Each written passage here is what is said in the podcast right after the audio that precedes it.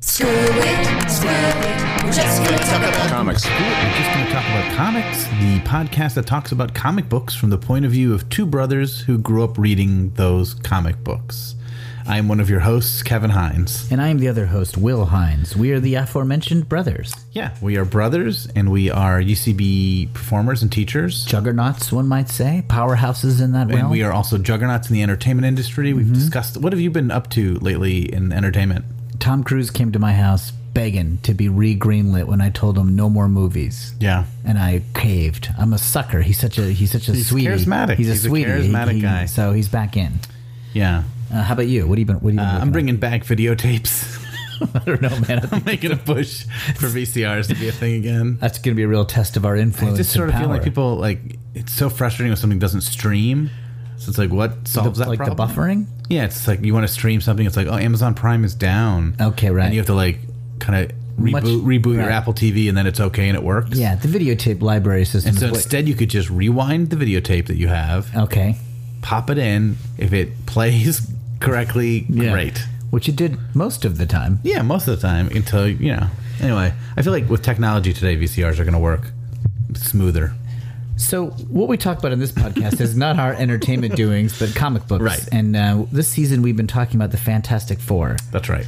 Uh, man, we got to. Okay, so we are now into these. Kevin, the issues we're doing this week are, I mean, it's incredible. Yeah, we've spent the last uh, or two of the last three episodes because our format is insane. Our format is insane. Uh, discussing some of our favorite Fantastic Four issues that we've ever read that we didn't read until we were Adults. adults. Yeah. Uh, even though we love the Fantastic Four as children, yes. um, We didn't discover these until we were in our 20s, until the essential Fantastic Four volumes came out, and basically volumes three and four.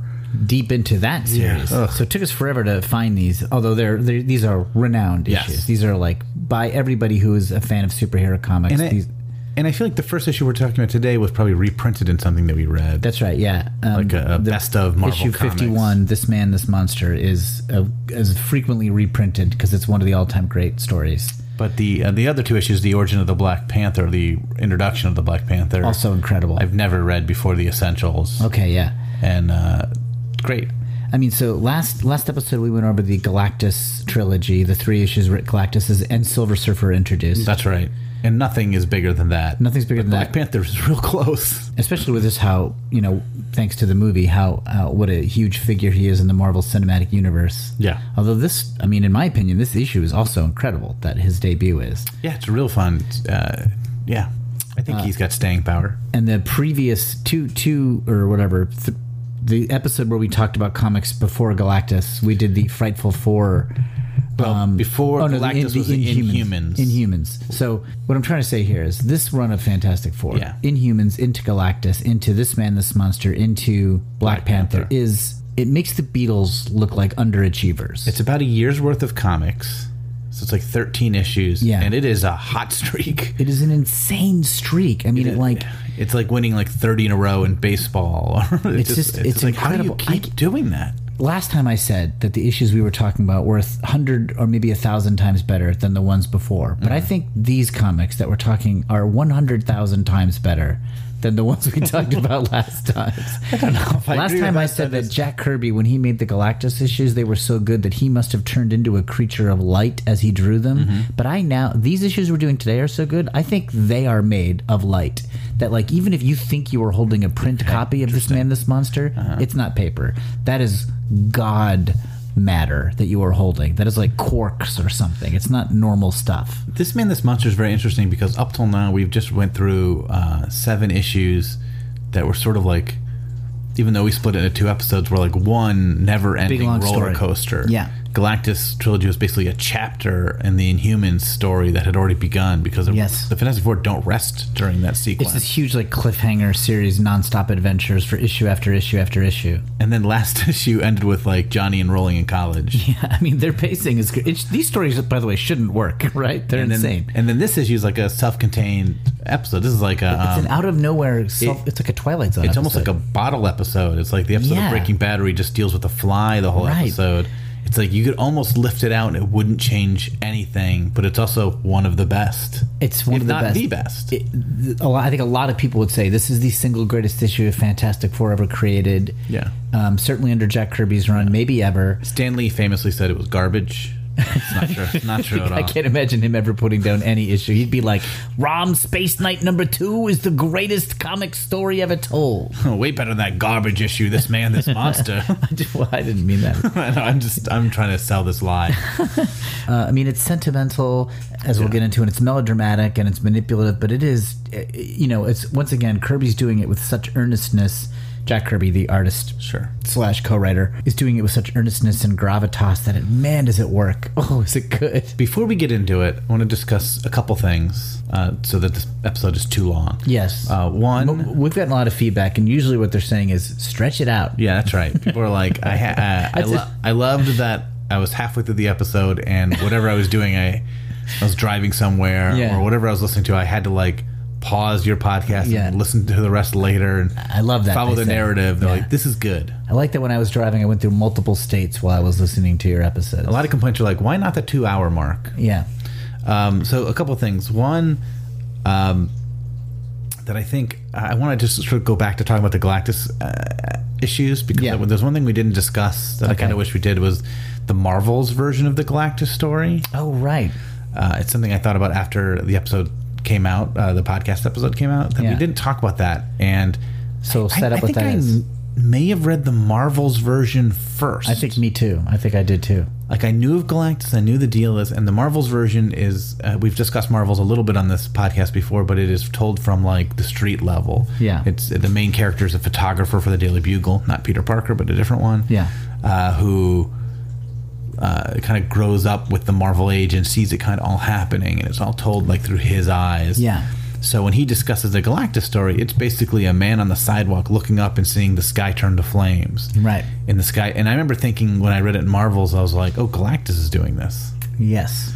because it Marvels doesn't tell you it's not, Right. and it seems like that to a person on the street. It's like the sky is on fire. Now it's filled with rocks. Now it's filled with gl- rocks, and now there's a giant monster on the one of the tallest buildings in the city, fighting the heroes of the city. Yeah. this must all be directly related. When it was the Watcher doing it as an illusion, but that's never told. right. Right. and I just remember both loving it when I read it the first time, being like, "This feels epic." Yeah. And then when I read the truth, I was like, "Oh, that's really cool that Galactus didn't do those. He didn't do the fire or the rocks. But you know, I'm remembering now though the Hanna Barbera cartoon series from the 1960s that we watched. They do have Galactus episodes, Yeah. and I did see those. So that was probably the first. Yeah. My first exposure to the story. I probably saw them too, but I don't think I remember. They didn't like them. register. Yeah. Um, Yeah. You you didn't like TV as a kid. I hate it. I hate TV. I don't think it's gonna last until they get it on videotape. Another thing I want to say, listeners, is Kevin and I are face to face. Usually, we have to do this right. remotely, where I'm in Los Angeles and Kevin's in New York. But we are, I'm in Kevin's house uh, for a friend's wedding. that's right. We're gonna go to a wedding tomorw. Yeah. Stop by if you want. So, yeah, we'll put, we'll put the address. I mean, by the time this comes out, it'll be long over. It'll be but- um, too late. Yeah, but you can see where we were. so we're in Kevin's kitchen, and his son is asleep upstairs, and maybe your wife too. Yes. And um, so we have to be kind of quiet. But I, I don't know if I can. I, m- I might, I might, I might lose. Control. We might wake them up and bring them down so they can hear You, this. got to get in on this. We'll say. Um, the other thing we should probably mention is that if you're longtime listeners of this season, is that the format continues to be broken and different Ruined. every single episode. We Yeah. keep saying what our format is, and we just don't do that. like the Fantastic Four comic book itself, we're an ever evolving template. I'm not 100% sure what format we will do for the next episode, but we are covering. Oh, I should know this. We're also going to have some interviews, right? We're going to have guests. We're going to try to have some guests, but the next. and I'm sort of ang- I think we should try to do a guest next episode. We'll see if I can get that together. Yeah, yeah. That's all on But the next time we do about comics, we're gonna we're gonna cover like 40 issues or something. Yeah, like I just that. want to tell people so they know if they're reading along, this will be impossible for you. So, yeah, we are covering 51, 52, 53 today. Yes. And then our plan is to cover issue 54 through. We're covering 16 issues. So 54 to 67 plus the fifth annual. Yeah. And maybe the But fourth annual? We're not going to be going issue by issue. We're just going to be covering. We're going to go into deep detail. no, uh, we'll we'll be covering it in I definitely in future seasons. I want to. We're never going to pick this many issues at a batch again. It was a mistake, but we didn't know that. I disagree. Okay, well, why don't we get into it? Let's get into it. So we're starting with um, issue 51, This Man, This Monster. Like we said, it's one of the most, uh, although I didn't read it until it was like, I saw it in a reprint probably when I was around 20.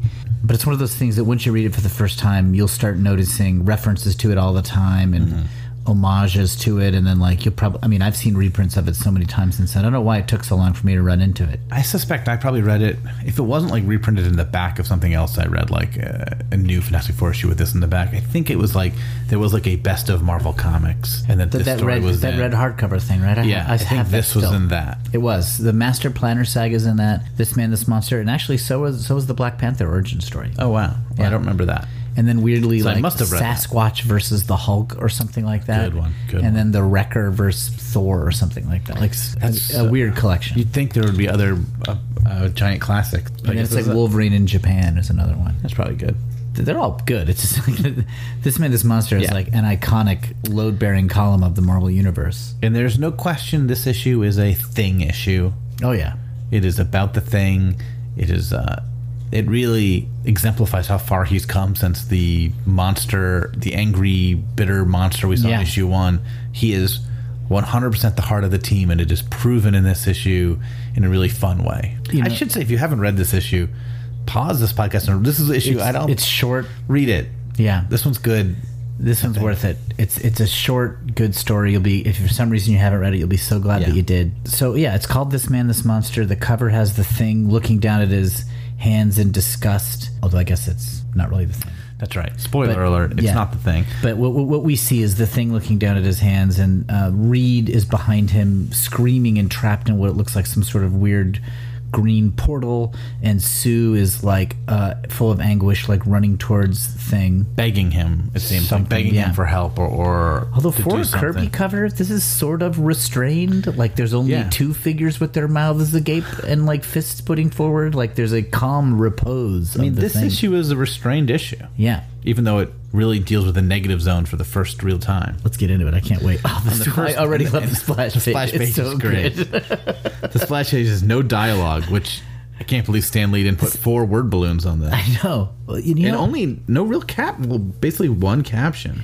you know what? Stanley, for for all of his faults and his over showmanship and his over hypeman and his and his crazy personality, Dying too young. Dying, yeah, he didn't last long enough. Was a good editor of these stories, and I think he had great judgment over how to sell them, and present them, and he really, and I think he did know when to back off, both in terms of jokes and Yeah. his own like undercutting. I'm sure there's lots of exceptions to this, but for the Master Planner saga, he nailed it, and Yeah. for this issue, he nails it. And he's and he's been on a tear for these issues too. Like The it's- dialogue's incredibly perfect for Yeah. these stories. Yeah, he's a huge, huge part of, almost half as important as he would tell you that he was. yeah.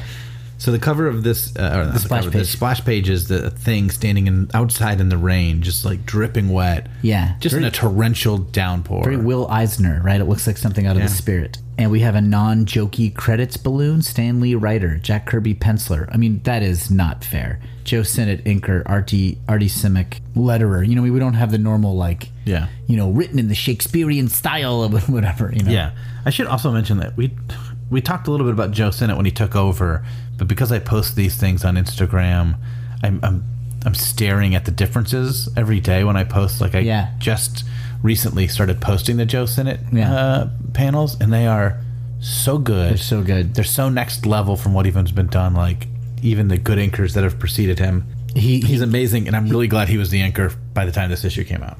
he gets the he does get a lot of credit for his contributions to the FF, but it's the kind of thing where a lot of people don't know the anchors, and he's it's like a great DP, and you only you, it's like if you don't know the DP, but you and you only know the director. And I wish I could think of an example of this to say. I don't know DPs. but um, it, Sorry. it's kind of like that. Like he's so he's so crucial. Let's go. Let's go on from the first page. That's one page. That's panel one. Oh, this already looks so good. So page two. So last issue, this was kind of set up. Thing was like sad that his girlfriend Alicia was paying a lot of attention to the Silver Surfer. That's right. This is a, this is a mode that we've seen him go into where he's just very down on himself for being a creature and like nobody Yes. he thinks nobody loves him and so he's in that mood, right? So, uh, that started last issue. He's walking around the streets. He's thinking to himself, "I'll never be human again. I'll live. I'll die just the way I am." Cops see him, but he is a known beloved figure. Mm-hmm. So they, you know, they check up on him. They're friends. Yeah. 60s Marvel comics, cops are good guys always. Yeah, and he doesn't even really accept their. They're just like, we're just worried about you, and he doesn't even believe them. They tried to be helpful. Yes, some chance. Um, Want to yeah. lift, big fella? Guy could catch a cold like that. Anything wrong? You look kind of beat. And uh, th- yeah, things not having it. Um, that he just sends them on their way. And like you said, yeah, I'm sorry, I interrupted you. He said, yeah, they tried to be helpful. Yeah, some chance. How do you help an orange skinned freak whose gal gave him the air? Which she didn't do. She didn't do it. The thing overreacted. so then we then we meet the villain of this issue, Yes. who we saw briefly last issue, but not we didn't learn anything about. Now we Uh-huh. get a real introduction to him. Yeah. And none of that really matters. We, do, So we don't ever get his name, do we? I don't know. I don't think we do. And he's like maybe one of the most famous.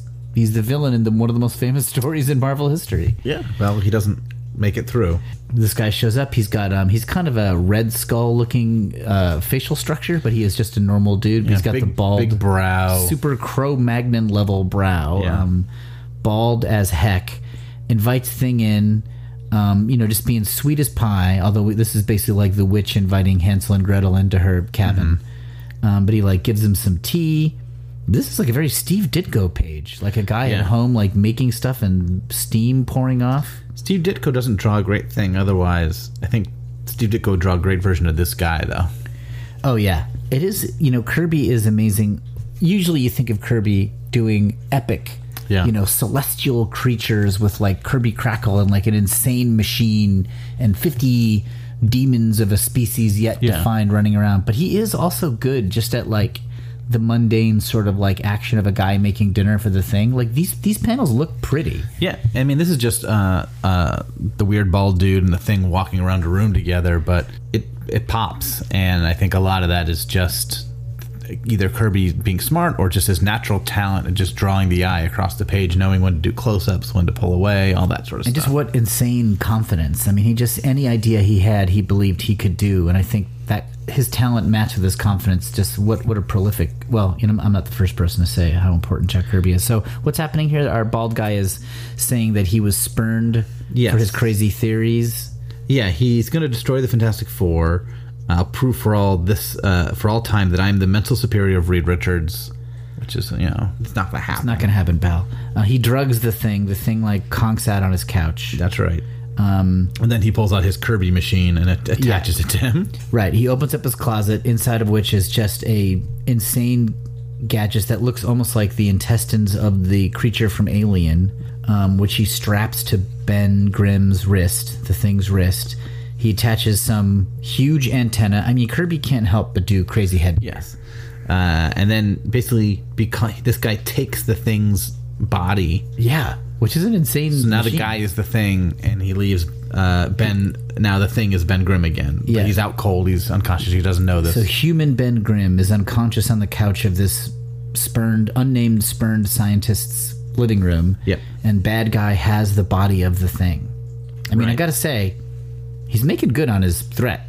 This is a good first move from it's a him. great first move. I mean, when Doom did things like this, he just made a perfect robot's uh, s- simulacrum Yeah. of the thing. This guy became the thing. Became It's the next thing. level. Uh, and It's a this- bold move. I mean, the thing's been in his apartment for like ten minutes. yeah, he sort of lucked into the thing showing up there. I don't know if he did some sort of mental thing to make him show up. I don't think. I don't think he did.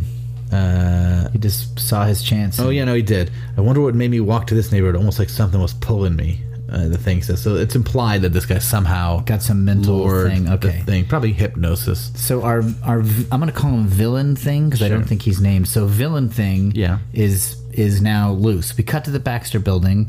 Of Reed is as always mid gadget.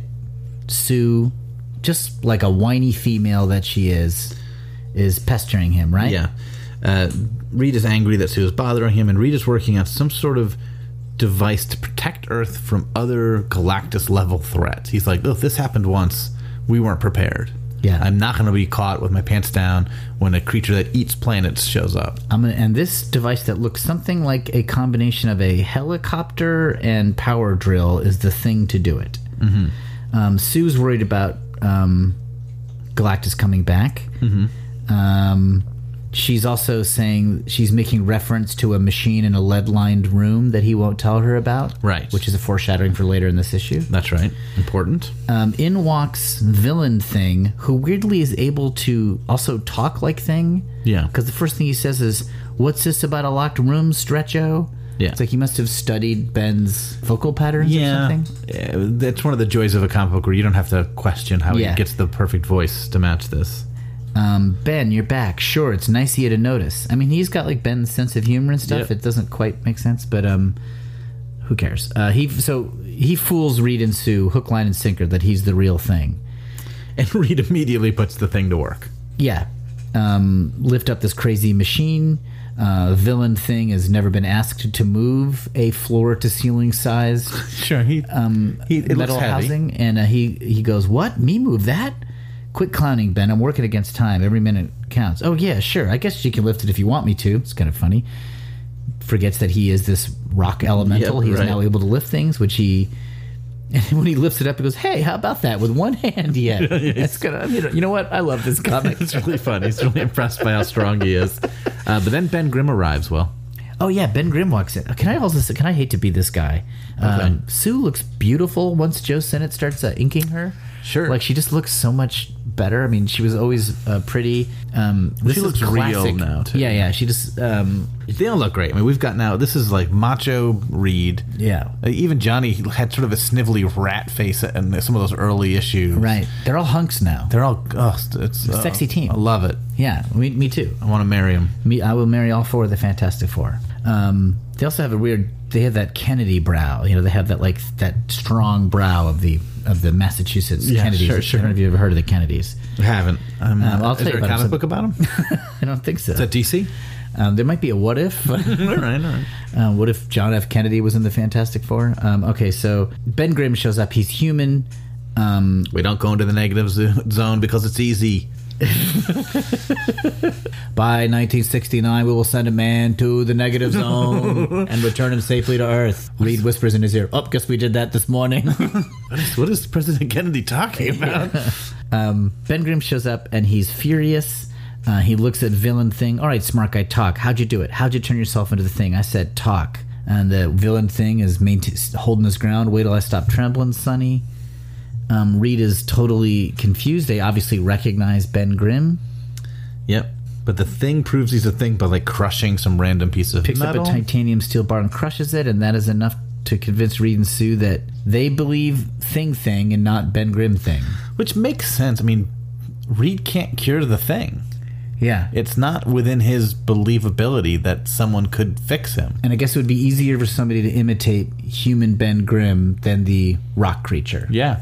So I guess there's some logic here. I love this picture of Ben Grimm at the bottom of page seven when he's yelling and pointing. Yeah. This is a very Hulk picture. I Yeah. feel like this is like General Thunderbolt Ross. I mean, this is definitely 60s comics where Ben is far too angry. too fast. Like, I wouldn't believe him either. He's screaming at me so much. I don't think he must be lying. I mean, the, these 60 stories have to move so fast. They have no time for nuance. Um, uh, so he's like, okay, you don't believe me? Fine. Uh, you want to play footsie with him? Go ahead. What do I care? It's your funeral. Maybe it'll teach you a lesson for once. Reed Richards, boy genius. What a laugh. Yeah, there's a little disconnect here. He was walking around moping that he's not human. He is human right now, right? Yeah. Shouldn't he have like, at least a little bit of a celebration for that? No. He storms off. We're left with Reed, Sue, and Fit. Do we even know where Johnny is in any of this? Johnny, I don't think, is in this issue. I don't think so either. Did we even Sorry explain it? to uh, uh, Sherry. Shelley. Shelley. Our human torch correspondent. Ugh, she's going to be upset. Um, maybe she'll know the reason why. Johnny probably had a good reason. Yeah. Uh, they human Ben thing storms off. Reed is obsessed with this new invention, the lead-lined room that Sue referred to, the thing that's going to protect them against Galactus. Reed starts putting, so he's eager to experiment with this. So he kind of doesn't spend a lot of time scrutinizing the Yeah. problem. And Reed's talking about that we need to be able to move faster than light. And so we have seen this before. There was an issue where they went through subspace to get to the scroll planets. That's right. Mm-hmm. That's what this is about again. Reed has created some sort of door that you can enter into that theoretically this is for traveling great distances. I mean, this is another huge part of the Fantastic This is Four an mythos enormous part. that's about to be introduced. The bottom of page eight. What a dramatic! We see the close-up of Reed's hand uh, opening some latch w- ab- below a sign that says "Danger Experiment Space Time," and then let's get into it. I can't wait. Yeah. Yeah, baby. Oh, is a yes. ridiculous page nine machine. is crazy. It is an MC Escher. Like I'm sure this machine. This is not a schematic. You could not make this machine in real life. Reed calls it. It's just one one one of several full size pages in this issue. Reed calls it a r- huge radical cube designed to create an entrance into subspace, which is the area I must explore. Which we're later going to call the negative zone. Later can be renamed the negative zone. If if I had a complaint about this issue, is I just wish it was called the negative zone since that's what we know it as. But this is the negative zone that Yeah. they're entering. This is the first uh, creation of the door in the Baxter Building that leads to the negative zone that still exists. Like it's through stories throughout. yeah. In fact, the fan fiction story we wrote involved the negative zone. That's right. Oh The yeah, negative Kevin and I zone wrote an door. issue of the Fantastic Four in the late '90s. for ourselves, that unpublished. Um, it was in lined notebook paper. That's right. We bro- broke it up by panels. We Yeah. kept giving ourselves gold medals That's referred throughout the script over stuff how we good liked. our moves were. Yeah, that's right. Johnny was singing "Getting Jiggy with It," as I recall. Yes, we wanted yes, it to be yeah, the- we current wanted- to the time. That's right. That's right. That story's available for sale, Marvel Comics, Yeah, if you you're- want to print if you're that. interested, we won't change the references. Um, okay, so Reed gets on this helmet. He's in front of this radical cube. Um, I think we had like 12 panels a page. We couldn't fit it all in. I don't know how Kirby does it. the our story was insane. I mean, I, it was very Perfect. complicated. I agree. the, the the prose is purpling up. Stan is getting ready for his hyperbolic dialogue, which is well suited to the story. Reed, wait, take me with you, please. Let me go too. Let I- me be a central character in this narrative. I Reed's like, can't, my darling. But no, but knowing that you're here, waiting, I'll come back, though Satan himself should bar the way. "Yeah, she's also a superhero. Reed, you could let her go. Oh, I forgot about this. We cut to Oh, So Hmm. we do have a Johnny. Johnny's in college. Great. I knew he was in college. I just, for some reason, thought it wasn't even uh, talked about in this issue. I remember this now. So we're, we weirdly just not weirdly, but it's kind of a break in the drama. We cut to Johnny at college, um, where everybody's kind of gathered around, wondering if he's really the Human Torch, and he proves it by lighting. Igniting his thumb, and then some guy who's got to have the dumbest sense of self preservation in the world after he has proved he's the human torch pours water on his head. One of the most famous superheroes in the world. A man who is made of flame. possibly one of the most popular superheroes in the Marvel universe. Beloved and- maybe next to Captain America, he might be the second most popular. Eh. like to a, like a person on the street. Yeah. Um, get- just like everybody loves him. He is a hero. He has saved the world multiple times. He's a good looking dude with a sports car. Yeah, Um, but this um, guy starts bullying him.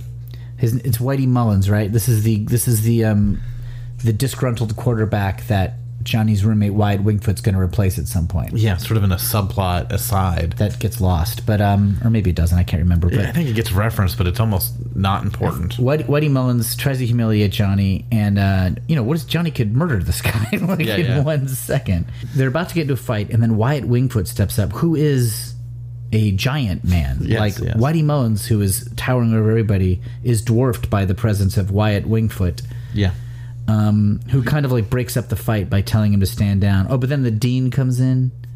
Oh, it's the coach. the football coach arrives and kind of doesn't want his quarterback getting into trouble, and he breaks it up yeah. and the quarterback begrudgingly listens to his coach and kind of storms off. Yeah, it's unessential to this storyline. It's basically it's building up this storyline about this quarterback, and, and it doesn't matter. It barely resonates in the next sixty issues. It's I you know it's weird because in Spider in Spider Man these type of stories become the soul of the series. Yes. and maybe maybe maybe Stan and Jack are like, oh, we have to we need to have some human balance to our star stories in the FF, but you really don't. I mean, the Strange Tales, uh, the Human Torch's solo book has ended at this point. Okay. So this might be them trying to bring some of that in. Okay. But I, it doesn't really play. You don't like it. You don't like it. I don't, I don't. I don't mind it. It's just they don't do anything with it, so then it feels pointless. Okay, so Wyatt Wingfoot is here. The coach sees him and starts drooling, and just like has got to get him to play football for the team. And his Wyatt Wingfoot's father played. Right. And so the coach knows that this guy's got the genetic goods Yeah, that's right. to save whatever college this is. Yeah, and so it ends with the coach saying, "I've got to make him play." Yeah. I mean, Kirby did like you know, Yeah. ten million genre books in the fifties, like Yeah. w- Western sports romance. He's he'll do whatever story you want. Okay, so bottom of page twelve, we get back to our main the main event. Reed is going to enter subspace, which we now know is the negative zone. Yes. and um, It must be explored and conquered for the good of mankind, he tells his wife. an evil thing is already being won over by Reed. yeah.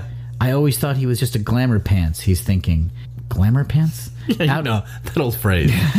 Uh, out for all the dough and glory he could get, but he's tackling a job that might that won't net him a plugged nickel, and he's doing it without any without any fanfare or any publicity. So he's already being impressed by Reed Reed Richards, the man he's jealous of. yeah, he's starting to get to know him. Oh, now we're into the Yeah. page thirteen. We are into it now. Reed, Reed- is entering the negative zone. Which goes to get there, you have to enter through some serious Kirby crackle. You go through a whole panel of Kirby Crackle, just a soup of it. Yeah. Right? He's well, what Reed says it's it's the void created in the space time dimensional barrier. yes. Then Of he course. goes into That- it. That's clear. You don't need dialogue. To yeah, explain that's that. obvious to us. Then the next panel is the four dimensional universe as seen with three dimensional vision. This is like some Doctor Strange looking stuff. Yes, that's here. right. And then in panel four, everything's moving faster now. The universe has become a vast kaleidoscope of light and sound. I mean, I'm getting excited. Yeah. like, I'm at the very edge of. He's not even in subspace yet. This is just this entering. is sub- pre subspace. Yeah, this is pre subspace. I'm finally approaching my goal. I'm at the very edge of subspace. This is in his Manhattan high rise. Yeah, and all the thing has to do is hold this cable. So they, that- to pull him back in. it's like a tether for a reed. Yes. I'm assuming that Reed's going to get like yanked around like crazy by some unseen forces. Yes. Remember, Ben, don't let go of that line. My life is in your hands. Yeah. Evil Unknowingly, thing. he's put his life in the hands of evil thing. Who hates Reed more than anyone else. Yeah. This is a good story. All right. So the next page, he dies. Reed dies. Reed dies, and that's the end of the story. And that's why it's one of the most famous, That's right, fantastic it's four the issues. last Reed issue. Richards dies. That's right. That's why you've On never page heard of him. 13. yeah. yeah, that's why you've never heard of this Go back to character. Whitey Mullen. uh, no, the next one is a photo page of Reed in subspace. which is and it's got one of my favorite Stan Lee dialogues of all time. May I read it? Yes. You, I want to hear you read it. All right. I feel like now uh, A lot of pressure. it's your favorite line of dialogue of all time. Don't screw it up for me. All right. Make this count. Um, I've, I've done it. No, no, Don't do it. Not like that. Wait, no, not wait, like that. Is that not not right? Like that. That's sort of No. my Reed voice. No, that's terrible. I've done it. Yeah. I'm drifting into a world of limitless dimensions. It's the crossroads of infinity, the junction to everywhere.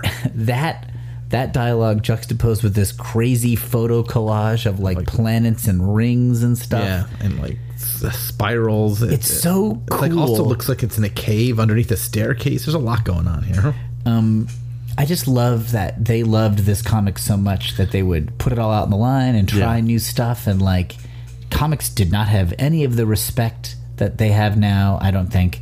Um and Marvel Comics in particular was not I mean it was becoming huge and huge, but it's not the juggernaut it is now. Yeah, it was sort of like this cult classic on college campuses. It was like this kind of groovy, you know, Yeah. deep cut that if you were like a cool kid in college, you knew about Marvel cool Comics. nerd. I don't even know. I yeah, don't even some know sort what it of was. hipster Yeah. tape, you know, and like, but Kirby is, and and Stan are doing, um, you know, high quality work just out of their own love of the game. I mean, these are the comics that imprinted on the next generation of comic book writers too. It's like these are the comics that lured in all these great talented writers and artists who were just like, "Oh, this is what I want to do." Yeah, Danny O'Neill, you know, Yeah. is being sucked in by this. Um, Gary Conway. Jerry Conway, Roy Thomas, of course, is just is very shortly going to be working from Marvel Comics, I think. Mm-hmm. Yeah, but they all And- come in as kids.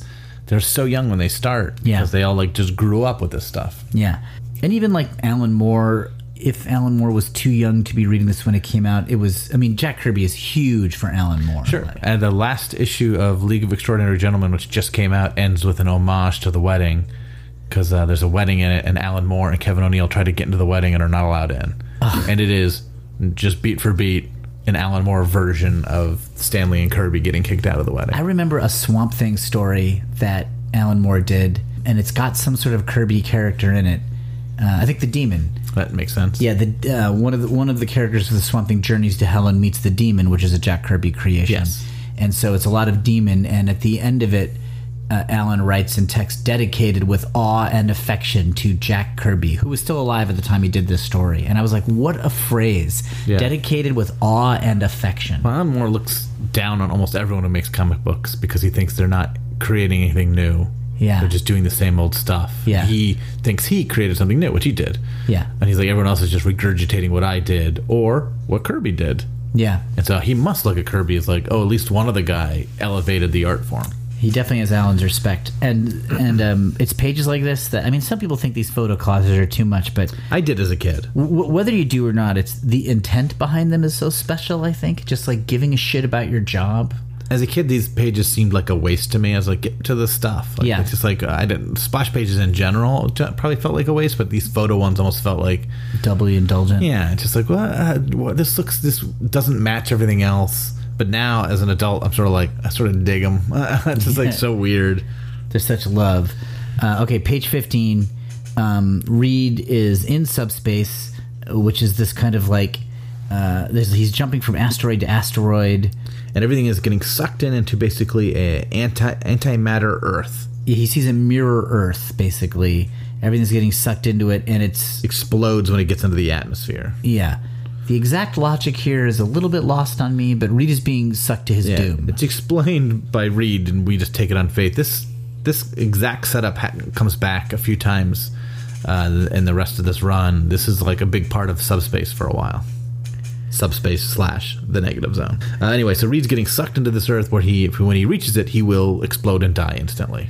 Um, so he's pulling the line, indicating Ben to save him, right? Yeah, and Ben he is- has to feel my tugging. He's got to He's pull me back while freaking he out. still can. And bottom of page 15, what an awesome uh, shot of Reed in like full horror mode. Nothing's happening. If he fails me now, I'm doomed. Ben, where are you? Ben, Ben. And we know that it's not Ben. it's not Ben, it's evil thing. yeah, We see what is evil thing doing. Okay, and he does feel the tugging. He's tugging. All I got to do is ignore him, and I'll have beaten the one man I always envied, the one man no one else could ever defeat. But all of a sudden, I don't envy him anymore. I, I never knew how brave he was, how unselfish. this goes on.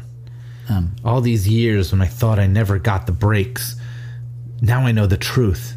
It was my fault, nobody else's. I wouldn't work hard enough. I wouldn't make the sacrifices that a Reed Richards would. I never saw things so clear before. It's it's almost like I've really become the thing, not just an imitation. He's like absorbing the thing's integrity or something Yeah. like that. I think read that part too. Okay, I never did a worthwhile thing in my whole life, but now I finally got the chance. I can really be Ben Grimm. I'll do it. Uh, I gotta do it. I'll save Richards. And out loud, he says to Sue, who's been begging him to pull the rope, Don't worry, lady, I'll get him now. Um, but when he pulls the rope, he's like waited too long. The force on the other end has become too strong and it snaps. That's right. So now Reed is dead. Reed is plummeting to his death. Um, and this is where, I mean, this is like kid who collects Spider Man level If he drama. pulled him out and then walked away and left, it's a pretty good story. you get, that's a good backup feature. Yeah. But this goes a different direction. Ben leaps ahead uh, and jumps into subspace to see- chases after like the the cable that's being sucked into this portal, but it's too late and thing evil thing gets sucked through. He goes through He grabs onto it like a fishing line that's being pulled by a uh, race car or whatever, And, he gets is- pulled through the Kirby crackle. He goes through the Four-dimensional? four dimensional scene through three dimensional eyes, the kaleidoscope of vision. Yeah. and he lands on the meteor, meteor or whatever, flying into the anti Earth but he's just as doomed as Reed. That's right. And Reed is mad at him a little bit. You've been, you fool. You shouldn't have come after me. Now we're both doomed. You were just supposed to pull the line when I tugged, old friend. I, I didn't want this to happen to you, starts to get said. In a few seconds, we'll reach the atmosphere below and it'll mean instant death. If only you hadn't come. Uh, and this is just making Evil Thing even more depressed. Yeah. So this is how it's going to end. And even now, he's worried more about me than himself. He's more and more impressed by Reed. Reed, who, between you, a you jerk. and I think think he's a jerk. He's a but this jerk. is the good side of Reed. Yeah, yeah. Um, He just is shouting it with a scowl on his face. Yeah, well, he respects men. So the bottom of page seventeen, last panel, they're shaking hands. Ver- This is very like army style, going to our death. Yeah. brace yourself, Ben. We did the best we could. One could do no more. You were the greatest partner a man ever had. And That's the guy I spent years hating, being jealous of. I eaten. I ain't even worth his little pinky. thinking like He Ben. thinks like that. It's just weird. Okay, so then here's the ultimate act of the thing. He gr- uh, of the story, the thing, evil thing, grabs Reed and hurdles him like a baseball back towards the entrance of subspace, dooming himself. Right. And Reed asks, Ben, what are you doing? and Yeah. he thinks to himself, the only worthwhile thing I ever did in my whole wasted life. Even the strength which I now possess, I stole from another. yeah, "But maybe I can use that strength to even the score somehow." And threw him back, and he doesn't know if it worked. Yeah, yeah. I tossed him back in exactly the same direction I came from. He's out of sight now, so I'll never know. So long, Richards. I hope you make it. Yeah. And then he sits down And waits for his death. and f- and floats towards this anti-Earth and explodes into death. yeah. It's gr- I mean, it's great. It's very melodramatic and, and, and, he- lovely. and he's and he's weirdly happy. As for me, I'm not going to feel sorry for myself. Not many men get a second chance to make up for the rotten things they've done in their lifetime. I guess I'm luckier than most. I got that chance, for I finally learned what it means to have a friend. I love which it. Is a, it's a, obviously a very it's a little overwritten. It feels a little bit like the comics prior to Fantastic Four and Spider Man. Yeah. but ugh, it works. I love it. It, I mean, it also works because it's built on 40 issues of us knowing these characters. Yeah. Like, we know the thing. We know Reed Richards. This moment works. This guy stole the thing's powers Mm-hmm. and look. And then he got the thing's heart. He could not get that part. Yeah. Um, and the, even the drawing is really moving the his little asteroid floating Yeah. off into the distance to its doom. If it was Doctor Doom on it, it would be hilarious. I know. But it's the thing, so it's melodramatic. It's our it's our unnamed it's our unnamed man. Meanwhile, Ben is in a suit. He's human, so he's going to see his girlfriend Alicia to win her back. Yeah. Uh, even though she can't see, I'm still kind of nervous to be facing her like a normal man. This is what I always dreamed of. If only it had if only it had happened some other way. He's still worried about Yeah. evil thing. I remember. But um, as he's knocking on the door, he transforms back into rock creature. Yeah. So he Um, doesn't even knock on, or he maybe does knock once. Uh, yeah, he does. Alicia answers, but Ben has run away. I like what the thing says when he first turns into thing. I've become the thing again. Now I can go back and clobber that creep who's posing as me. first thought is I can go clobber that guy. We cut back to the Baxter building. It's the entrance to the subspace portal, and Reed is being thrown back to safety. We see him land Yeah. to safety. yeah, and and Reed is upset. He thinks ben is dead. Ben saved Reed's life and, and killed and let himself die. Um, yeah, I owe him my life, he says to Sue. And he's just, he's completely devastated. Yeah, he's covering his face. It's my fault, Sue. He's almost as upset as if Sue interrupted one of his experiments. No, not that mad. The, The line, I line- told the line I told him to hold it. It must have pulled him into subspace. And Sue witnessed it. No, darling, no, he didn't do as you said. He waited too long until the line snapped. I saw him. Yeah, he disobeyed you like I disobey you all the time by entering into your personal lab. Or trying to make myself an actual member of this team. Yeah. Then the thing, the real thing, comes walking in.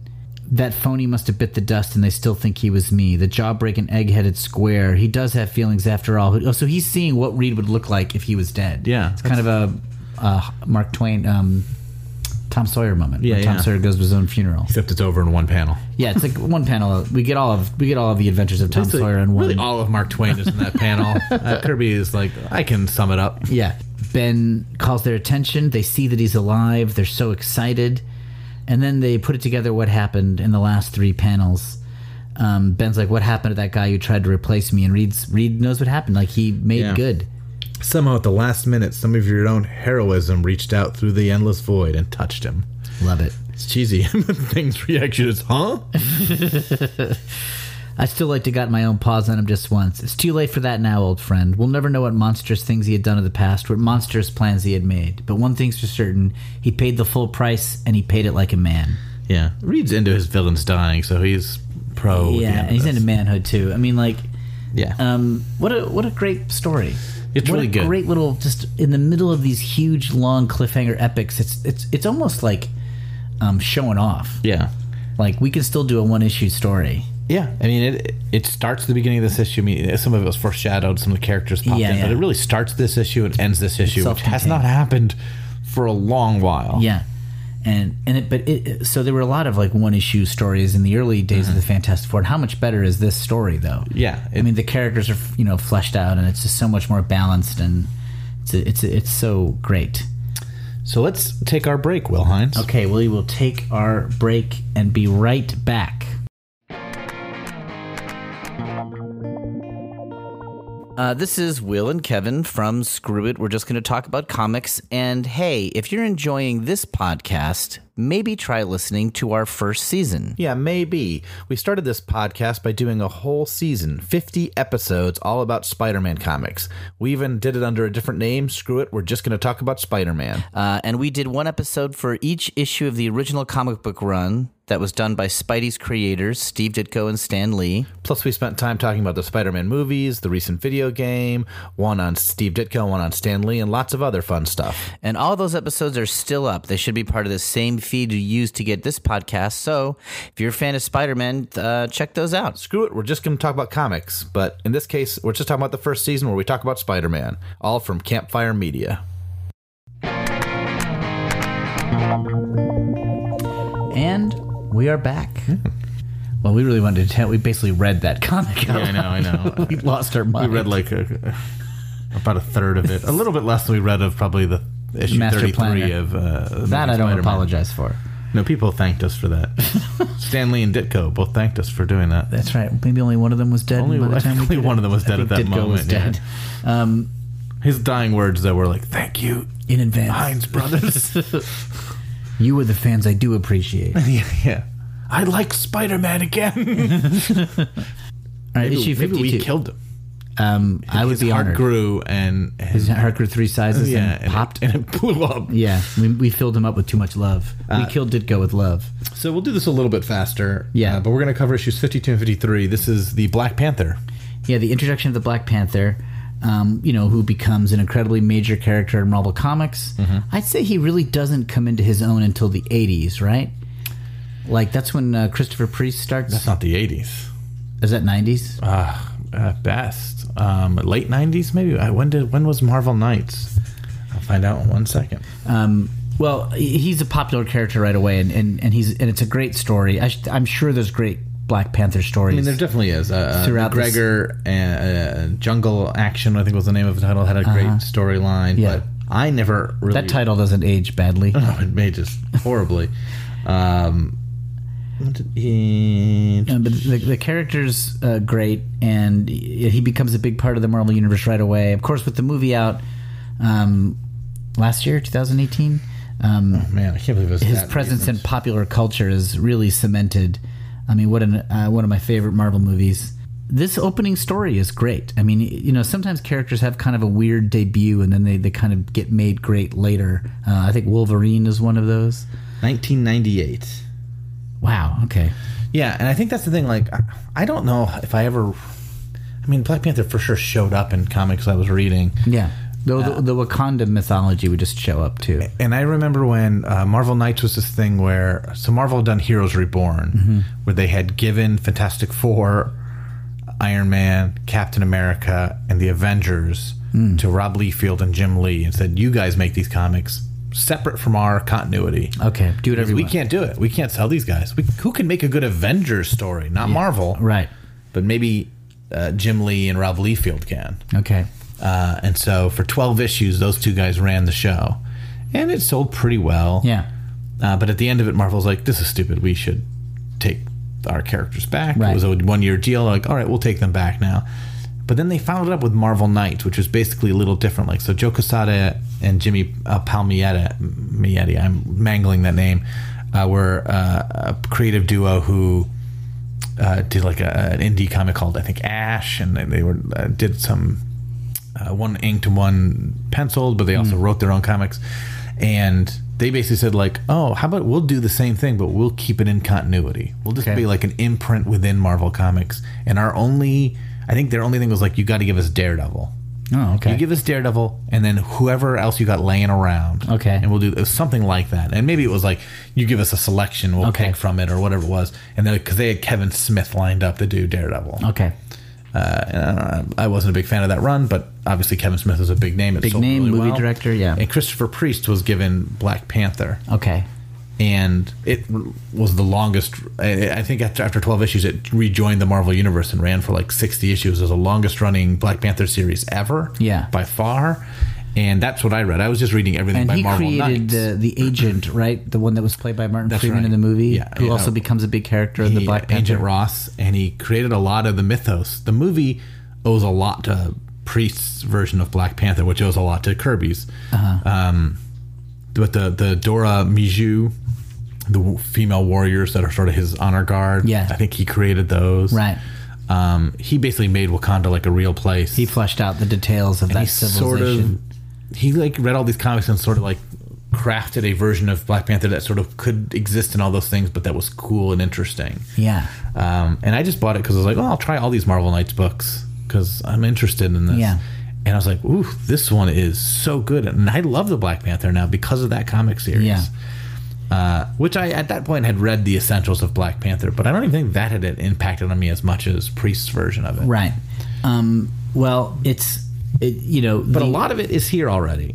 I, I love this story. I can only say what my experience is of this story, and I love it.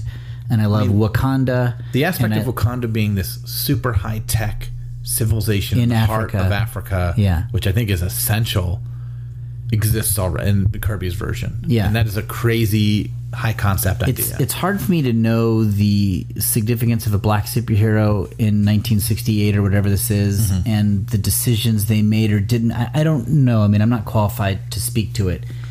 I can say that I could imagine a version of this that would date really badly, Yeah. like with like jive talk or something like that, and Any like lots of name weird that stuff has the color of the person's skin in the title. in the title. But he's named after. I mean, they, they get around that a little bit, in that he is named after an actual Black Yes. Panther. but uh, it- it's rough to have a black superhero named Black, not just the Panther, Right, right, right. um, which would also work. A Panthers are black. Yes, that's right. Um, but okay, so uh, you know, uh, it's not my place to give a grade to it. I'll just say I, I, that have no, I have no idea how- I'm not a- the impact of it. It this works. story is really fun. The character is great. Wakanda is compelling right away. Kirby's heart and integrity are are he's fully on board with making this a great story. This is fully invested Jack Kirby we have here. Yeah, we can't go through this in the same detail we did this man this Yeah. monster.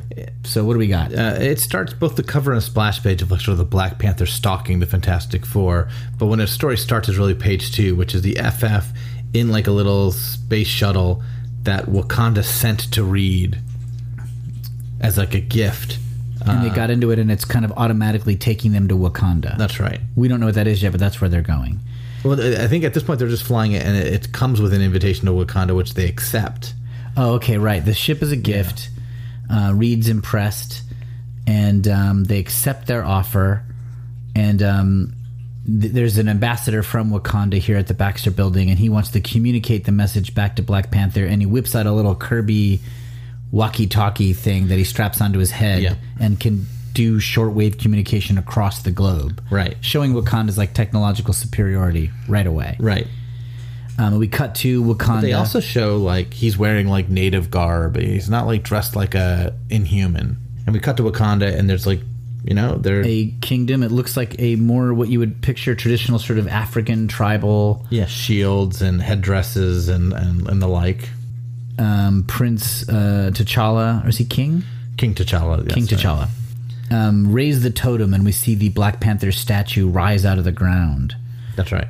And uh, he gets onto his he gets on his costume, and we see oh, the king of this tribe is the Black Panther that we saw on the cover, and it's some mixture of tribal heritage and insane technology. Yeah. And he is some warrior supreme. he refers to it as his stalking costume. Let the hunt begin. The Black Panther shall greet them as they have never been greeted before. Uh, okay, sure. Uh, Yeah, that's a very standard. Before they head to Wakanda, the, the Fantastic Four go pick up Johnny from college. Yep. Um, they've kind of been separated a little bit. Wyatt is just sleeping up a storm. Johnny's trying to do some homework. Ben picks up a chair and throws Johnny. I'm kind of glad to see Johnny and Ben back together again. It is nice. Yep. Um, the FF are reunited. This is the first time in several issues. I mean, actually, only two. Now that I think about it, never mind. They went through this man, this monster. It was Yeah, a yeah. real journey. Um, so Johnny they're gonna- got Johnny got water poured on his head. They both went through it. yeah, they've had equal experiences. Um, so they're they're going to Wakanda, and Johnny says, "Can he bring his roommate?" And they're they're the same way that they just bring Alicia sometimes Yeah. with no no vetting. They just they just bring him. Imagine if your college roommate woke you up and said, "Hey, I'm gonna go on a superhero adventure. You want to come?" Yeah. You're like, "All right." Let me We cut to the Inhumans. We cut to the Inhumans a little bit, and they are still trapped within the dome that um, uh, Maximus the Mad Yes, uh, created. and Maximus now looks really mad. For He, the, he looks fully insane. They're trying to escape out of this wa- dome and they can't. Even Karnak, who can find the flaw in anything, can't find the flaw in this dome. Uh, this is sort of I, what I love about these sort of cut to the Inhumans is like their story felt done. Yeah. It felt like oh they're done. They'll come back in ten issues or so and we'll see what's up. But the fact that we're just like checking in on them every now and then makes them feel like a full member of this team. Yeah, they're part of the story. Uh, and we cut away. We cut back to Wakanda. We got all these people with crazy gear and mechanics uh, monitoring the FF's arrival. Uh, Reed starts to think there's something ominous. Wyatt Wingfoot is still asleep in the back of the ship. this guy's like I'll go on the super adventure, but I ain't not sleeping. Page nine, they land in a Wakandan runway, which is like Kirby Paradise. It's Yeah. just like this enormous. Giant mechanical tentacles flowing everywhere. Yeah, and it's, it's hidden right from the air. They couldn't see it. Yeah. Yes. Now, now on the ground, they can see that Wakanda is this technological uh, utopia. Yep. And they are confused. And then the Black Panther shows up and just starts beating the crap out of them. That's right. Yeah, he just starts hunting them. Yeah, we don't know what's up yet. He attacks them right away, and the FF are game. Yet they, um, Even Wyatt's game. Wyatt charges fist first. yeah, Wyatt, who has no superpowers other than just being a hunk of man and real big, um, Johnny flames on, immediately flies into a box and gets like vacuum All right, sucked. Shelly, you gotta justify that one. Shelly, we need your help on page 11. Why did the torch just fly right into this box? asbestos, asbestos lined box. It's a bad move. Yeah, the panther gets a gets a leg up at first. Then the panther's kind of hiding and uh, sort of sussing them out. Everybody now now all the Wakanda um, warriors are joining in the attack, right? And they right it works. They they have Yeah. some gadgets that They got like, hit by like anti-magnetic polarization beams, and Something they start like that. flying around like crazy. um, Sue's invisible, but the panther can what Smell her. smell her with his hunting skills and um, No, no, he can hear her soft footfalls. okay, yeah, he's got crazy good hearing.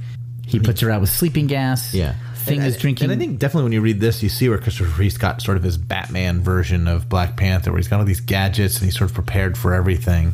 He is a, definitely he, here. he is mostly a man who just is super well prepared and gadgets, right? I think he does have some kind of enhanced something His- or other. the herbs uh, that he takes have enhanced his strength. He's basically Captain America. okay. Uh, but also, he's got technology. Thing sees some water on the ground and just starts drinking it, and unfortunately move. that saps his strength. Yeah, and the bad Black move. Panther beats the crap out of him.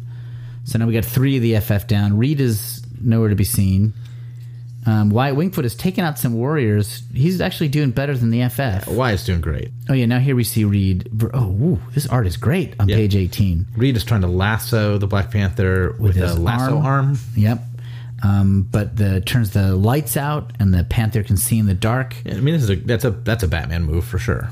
Oh, the torch got free. Oh, Wyatt Wingfoot freed the torch Yes. thing and Sue. Yeah. So that's So even though they were subdued, they're so not. what free. happens is Wyatt frees the torch. I think is mentioned, and then the torch helps free everybody else. Okay, So Wyatt was really Wyatt's the key that yeah. Panther did not plan for. That makes sense. He didn't know this dude's going to show up. Okay, and so the FF kind of fight back.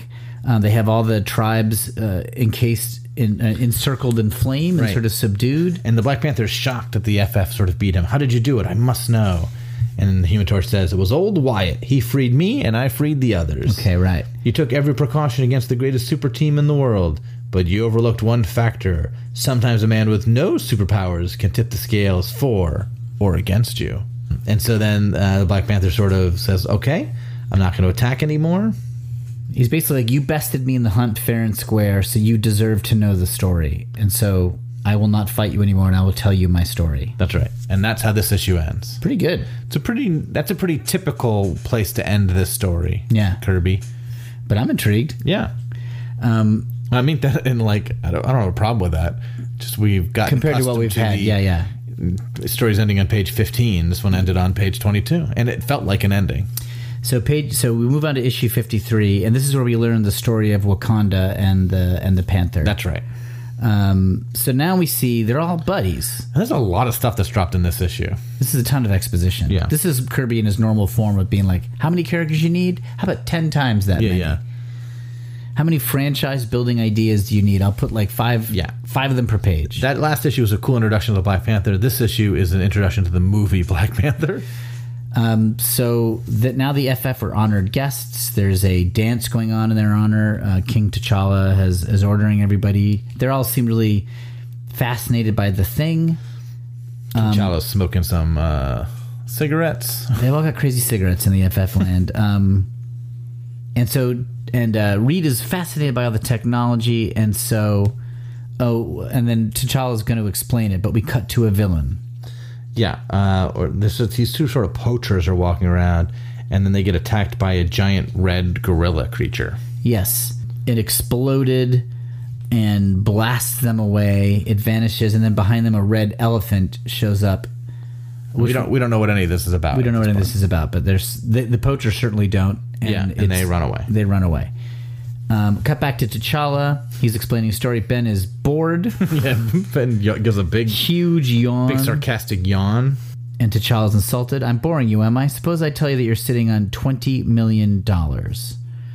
Right, and so this is what's revealed that this country is super rich. Yeah, it's because they have access to vibranium. Right? Yeah, well, they don't I haven't mentioned that yet, but now Okay. they start getting into it. So he starts he points out to the mound, which is the where the vibranium is. Mm-hmm. Um, he talks about his father, T'Chaka, yep, who we see in the movie Black Panther. It's a very Lion King here. yep. We see T'Chaka, and we see a young T'Challa being groomed by his dad.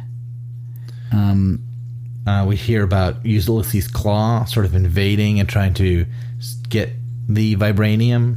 Yeah, the vibranium is some like super valuable element that is that's the source of their fortunes, and it also has properties or something like that. Yeah, I mean it's just so rare, um, which makes it valuable in that one sense, but it's because it also has uh the vibration that it sort of has this vibration comp- component that makes it like super strong and super Anti-gravity or adaptable. something. It can do a lot of different things. Okay, so it's kind of like all his ma- gadgets are vibranium fueled. Okay, so we learn now that if it's from Wakanda, it's powered by vibranium, and that means it's basically almost magic. like right. it's just, uh, although it's scientific.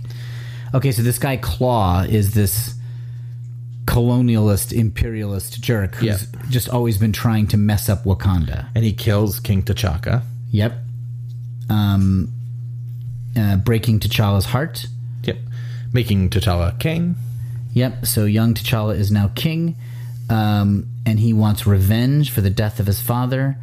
And he uh, gets into a battle with uh, Claw's men and destroys Claw's hand, Yeah, basically shoots a gun out of Claw's hand, like damaging Claw's hand. retroactively making his name ironic.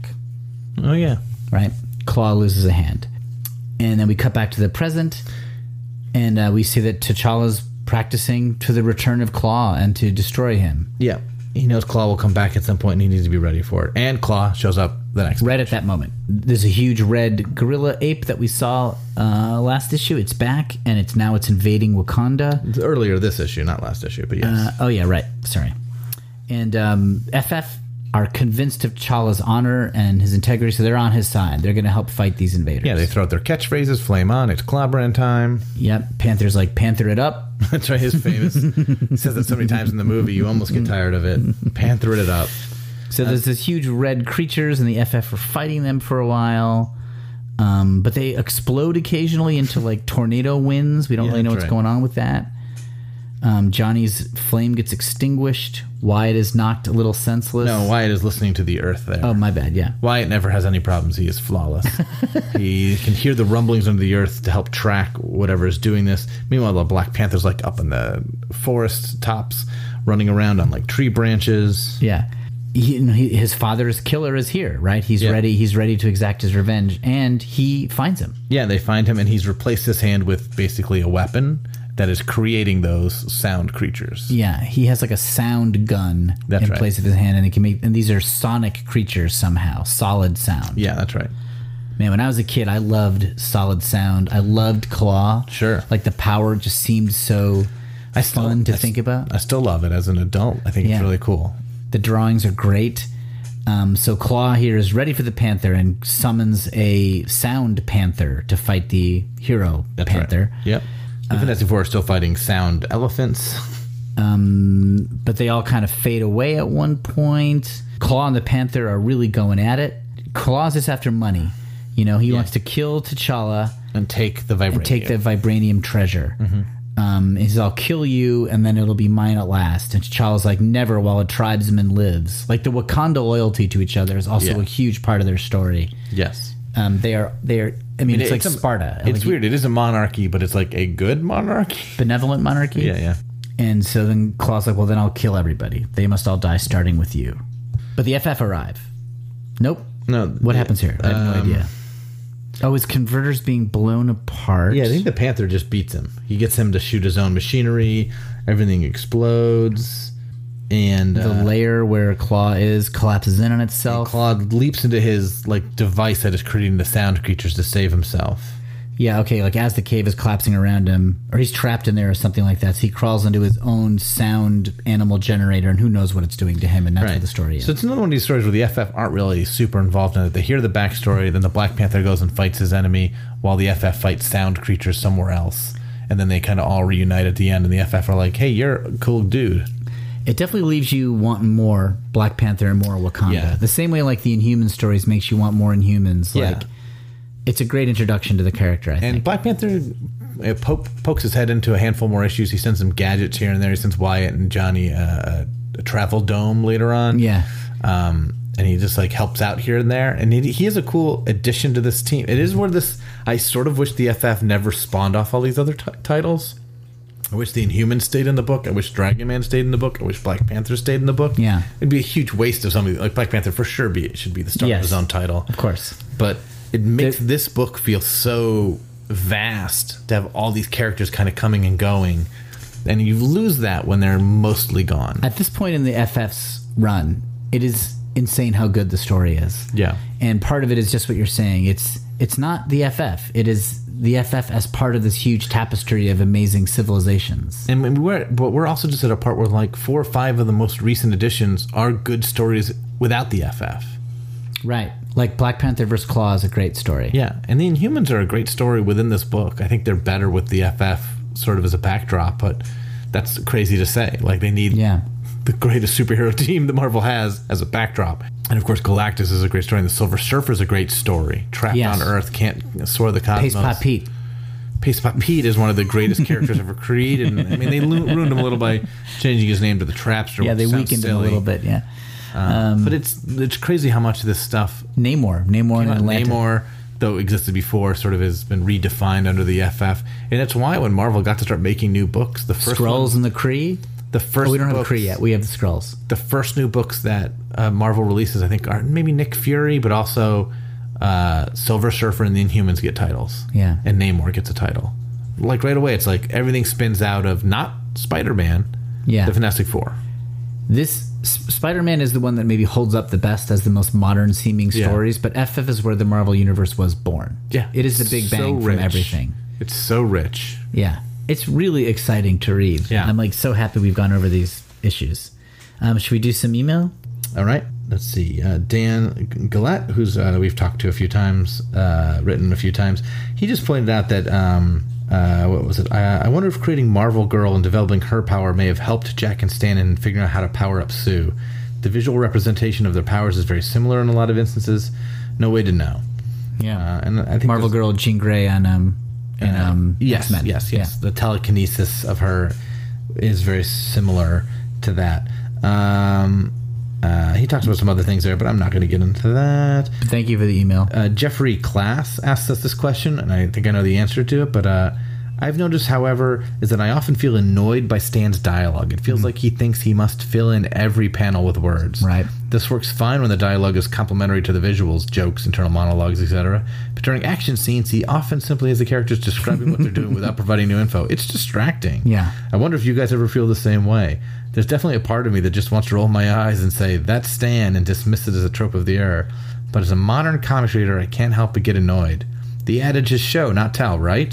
I mean, he's totally Yeah, right, you're Of right. course, totally right. Like Stan is like an insanely over verbose dude. It's like, I mean, he's got made fun of it for it at the time. Like Yeah. he was made fun of for it. Like By himself, too, at Yeah. times.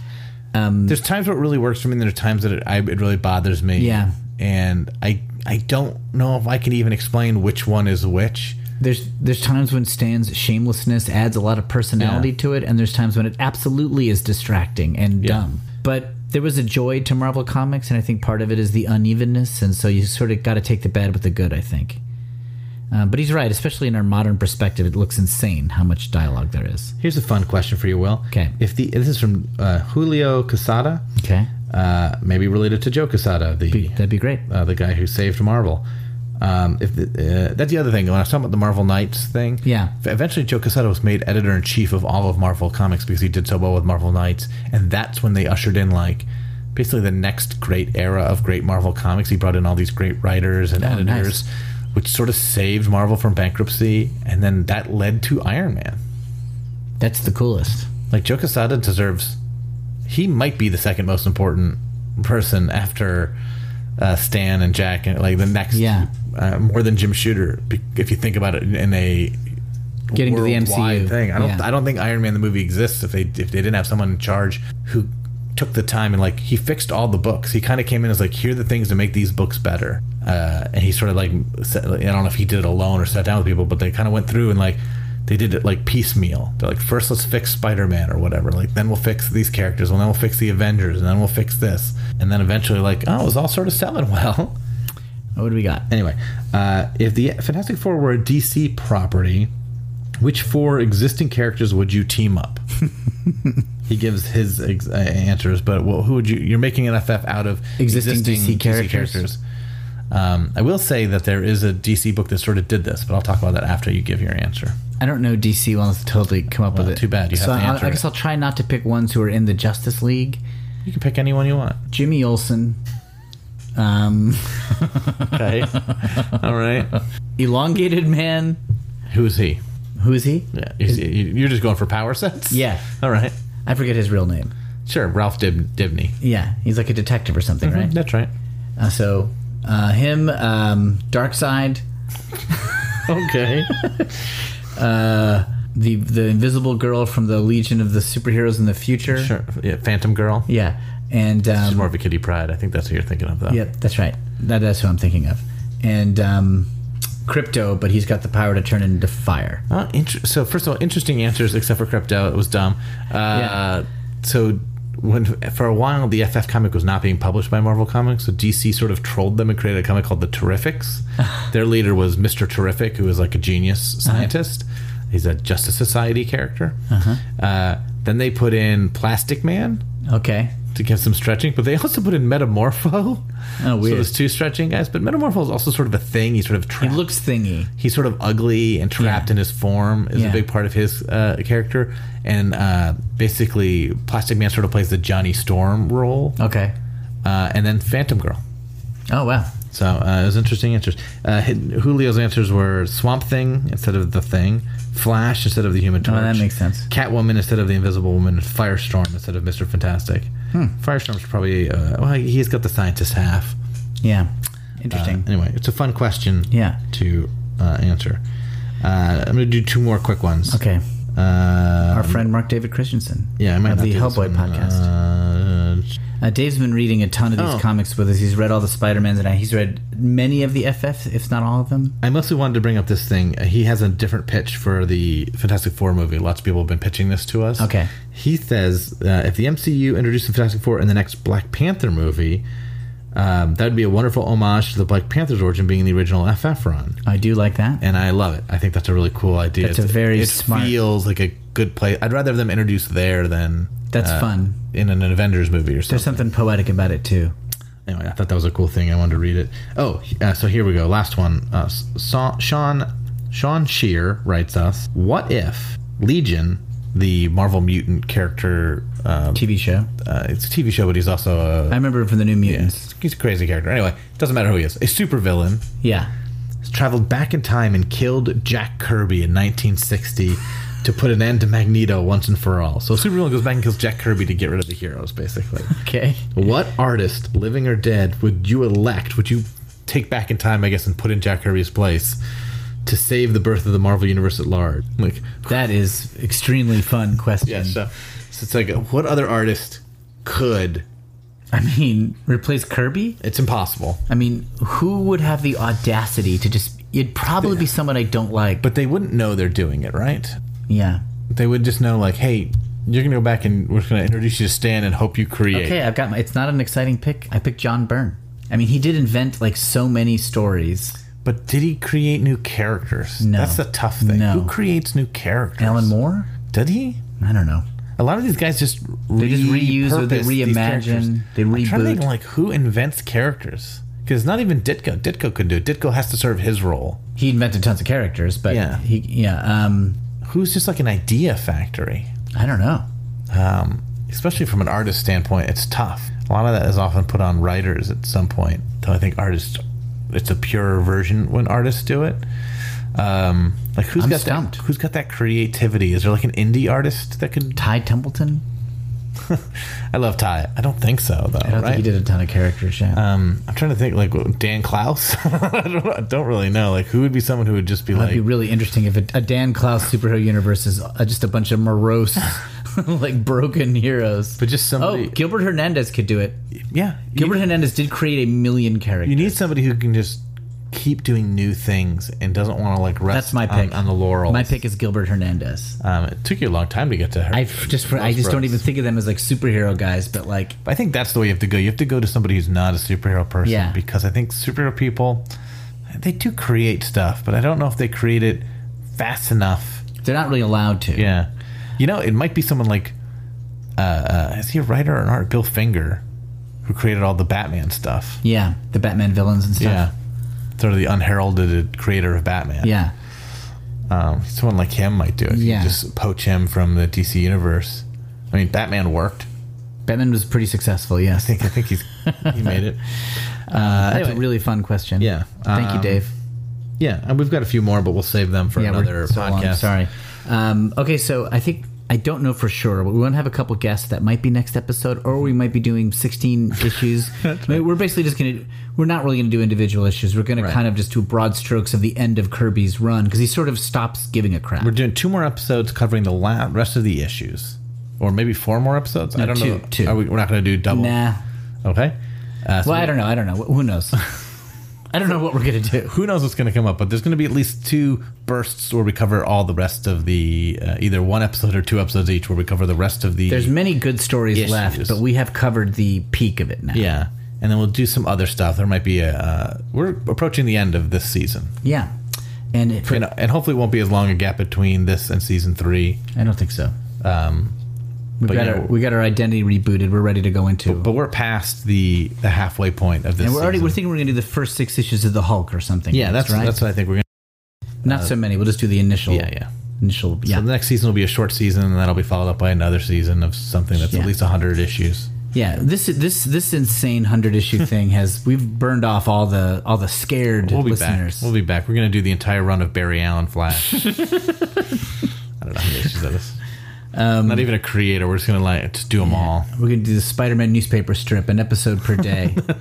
That'd be interesting. uh, well, yeah. Thanks for listening, everybody. Yeah. Uh, please follow us at Screw It Comics uh, at Twitter and Screw It Comics on Instagram, where I post a lot of images. email us your thoughts at uh, screwitspidey at gmail. Our, our, we have not updated our old email address and are Yeah. never going to. Uh, we'll I'll try to get to all the emails that I've been skipping over, um, or at least answer you. Maybe we'll via do a email. mailbag. Maybe we'll do a mailbag issue. Yeah, who knows? Basically, I don't know what the next episode will be We have like, no or the idea. one after that, or the one after that. But we will cover the rest of these issues in huge chunks. Kevin, good job. Will also good job.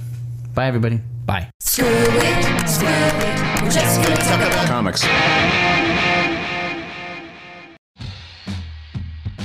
Have you ever encountered an unexplained hairy bipedal hominid in the woods? Have you received telepathic messages from an unidentified aerial phenomenon? If so, then you need to listen to Bigfoot Collectors Club. I'm Michael McMillan, and I'm Bryce Johnson. and together with super producer, Riley Bray. we make up the Bigfoot Collectors Club. That's right, every week we talk to actors, comedians, writers, and paranormal experts about their personal paranormal histories and share stories of high strangeness. like the time when we talked to Craig Ferguson about the Loch Ness Monster and when a sea witch told him he had raven magic. or the time I asked Pitch Perfect's Anna Camp her opinion on cattle mutilations.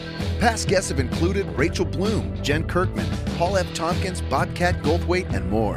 So if you've ever been abducted alongside five reindeer by an alien with drills for hands or witnessed Bigfoot crawl out of an interdimensional portal, Don't laugh, happens all the time. then check out Bigfoot Collectors Club on Campfire Media or wherever you get your podcasts. Bigfoot Collectors Club. You're here to believe us.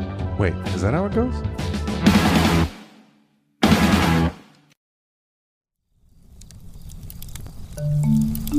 Campfire.